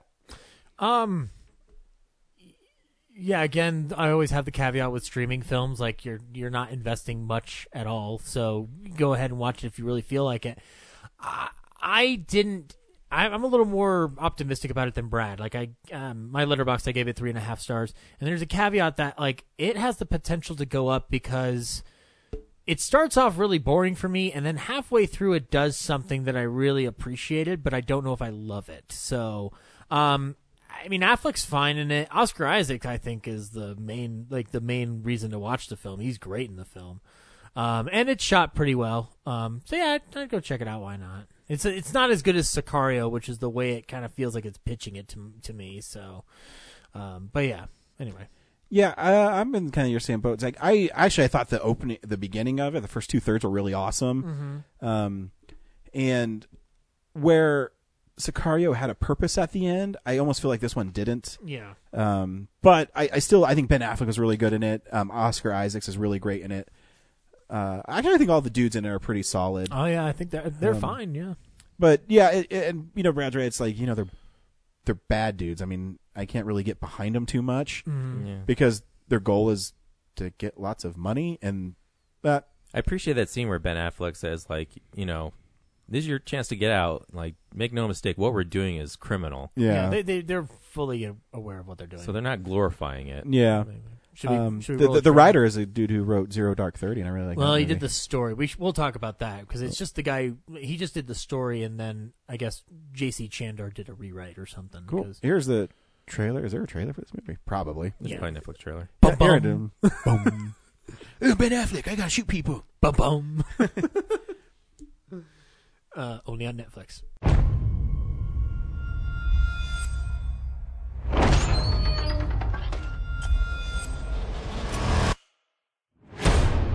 First things first. Any man here that wants to walk away can do so knowing they're the best of us. But it's gotta be now. There is no ground support. The injuries we sustain, we're walking out with. Make no mistake about it. You guys need to own the fact that we do not have the flag on our shoulders. You cannot go back to your normal life after tonight. Everything we've done for the last 17 years with nothing to show for it. You've been shot five times for your country, and you can't even afford to send your kids to college. If we had accomplished half the things that we've accomplished in any other profession, we'd be set for life. I'm your masters of war. The question is, do we finally get to use our skills for our own benefit? We're gonna get Gabriel Martin Lorea. He's got over $75 million in cash. If we're not gone forever after you make your move, we are dead. We need to hunt quickly. You cannot stay. They will find us. It's always a little harder than you think it's gonna be. We don't leave nonsense like that. This is not what I signed up for. A lot of people are gonna come after you. So we go through.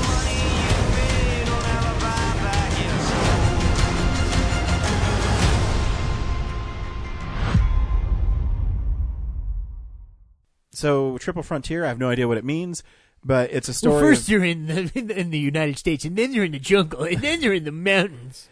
but then they're on the beach. That's quadruple frontier. Damn it! We need to retitle this film, guys. Go to Netflix headquarters. uh, send us an email if you know why it's called Triple Frontier. A- Anyways, um, Ar- Oscar Isaacs is like a U.S. government guy stationed in Central America, South America. No, I think he's, Mexican police. Is he Mexican police? Well, yeah, he's, he's he was. Oh, that shootout at the beginning. It makes it sound like he was former contracted, like like or like military ops Um, guy. Who, There's ex-military dudes who find out that there's a drug lord who has lots of money in his house.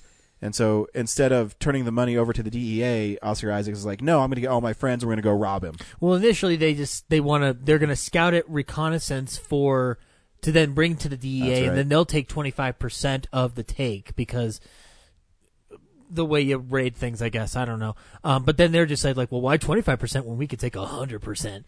Uh, and then that's when it becomes more than just a um, uh, a reconnaissance job for them. Yeah, and then they go in there and have the sweet sweeping of the home and steal all the money. But then they have all this money; it creates a lots of problems for them Mhm. um, because one, they steal too much, so the helicopter's having a hard time flying, which leads to it crashing in a village. Mhm. Um, and the then they end up killing the villagers because because they're not because they're they're yelling and screaming Yeah. and not doing what they ask. Like because well, actually, the villagers are taking their money, so Yeah.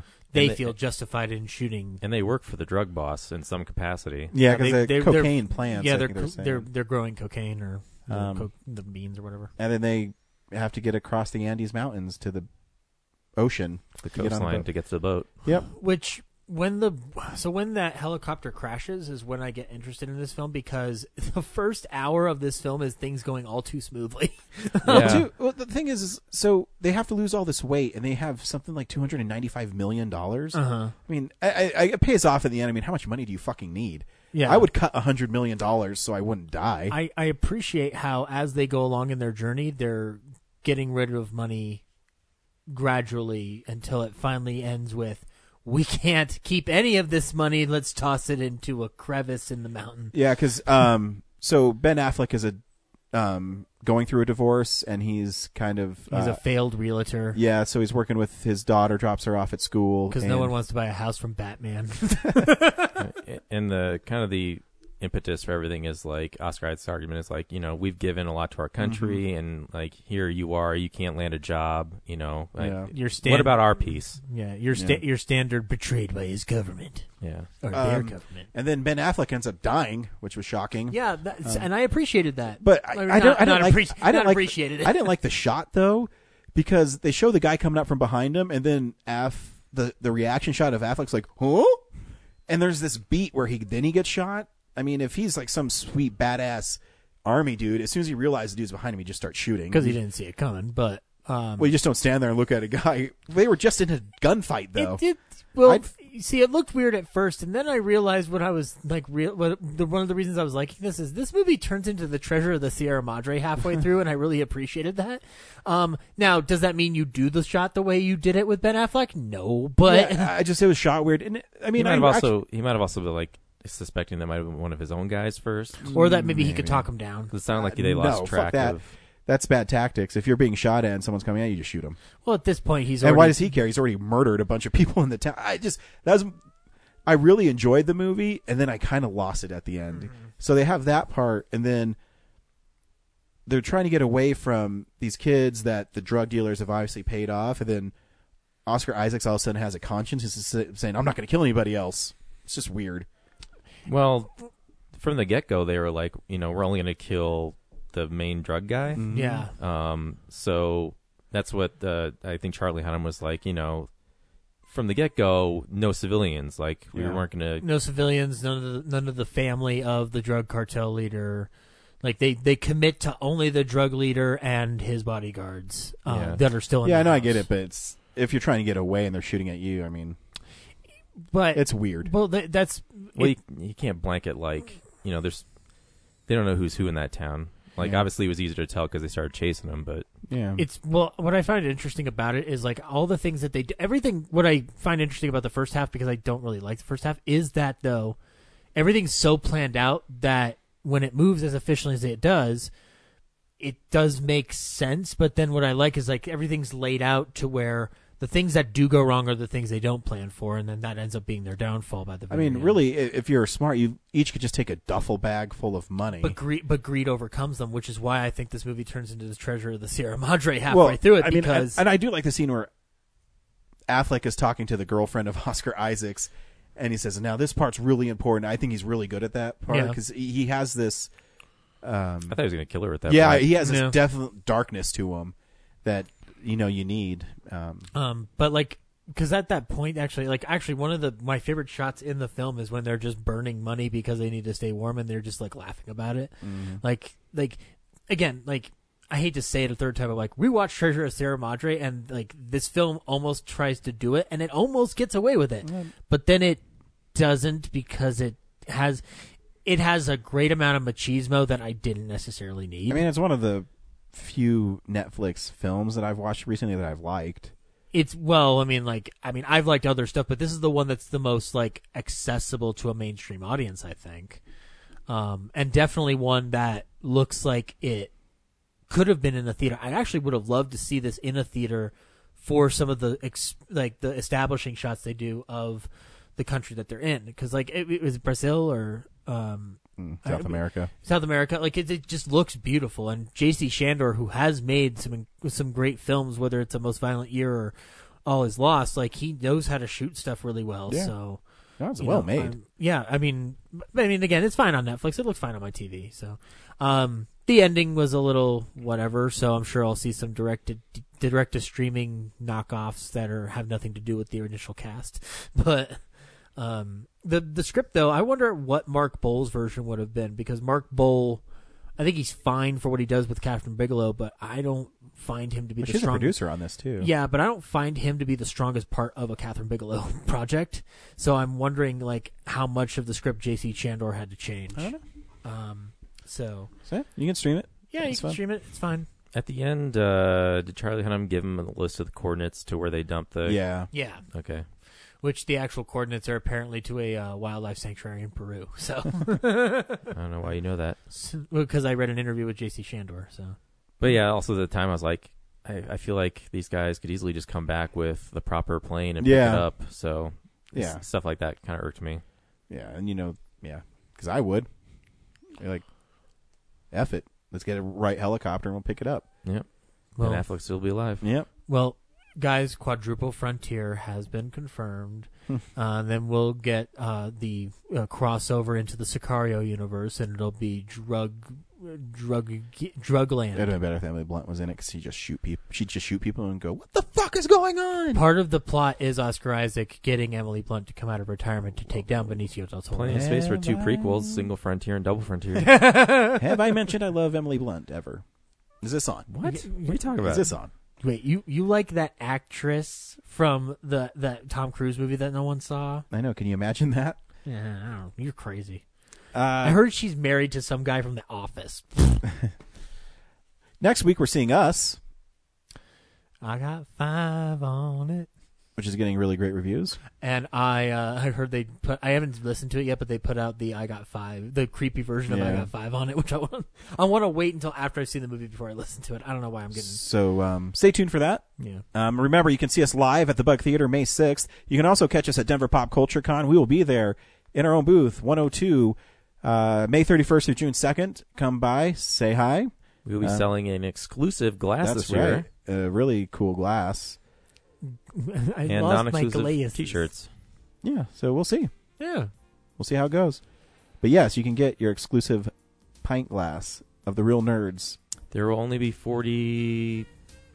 Shoot, how much was it? Forty-eight available, and I'm sure the five of us will take two of each of those before the con. So Well- even less than that. I'll take one, and then I, I want our fans to have them. We would have had fifty, but I peed into two of them on accident. So I need an extra just because one breaks.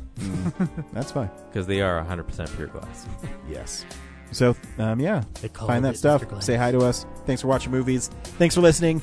We are the Real Nerds. Bye. Bye.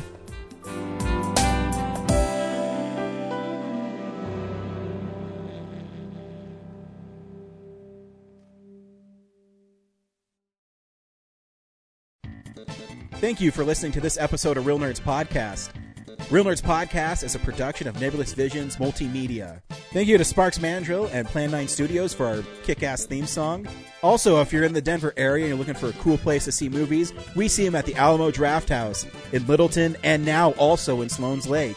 Thank you to Colorado Coins, Cards, and Comics for supplying us with all our comic needs, especially you, Andrew. You know who you are. And a big shout out to James's mom. I'm giving you an electronic hug that you can feel through the airwaves. Thanks for listening and have a nice day.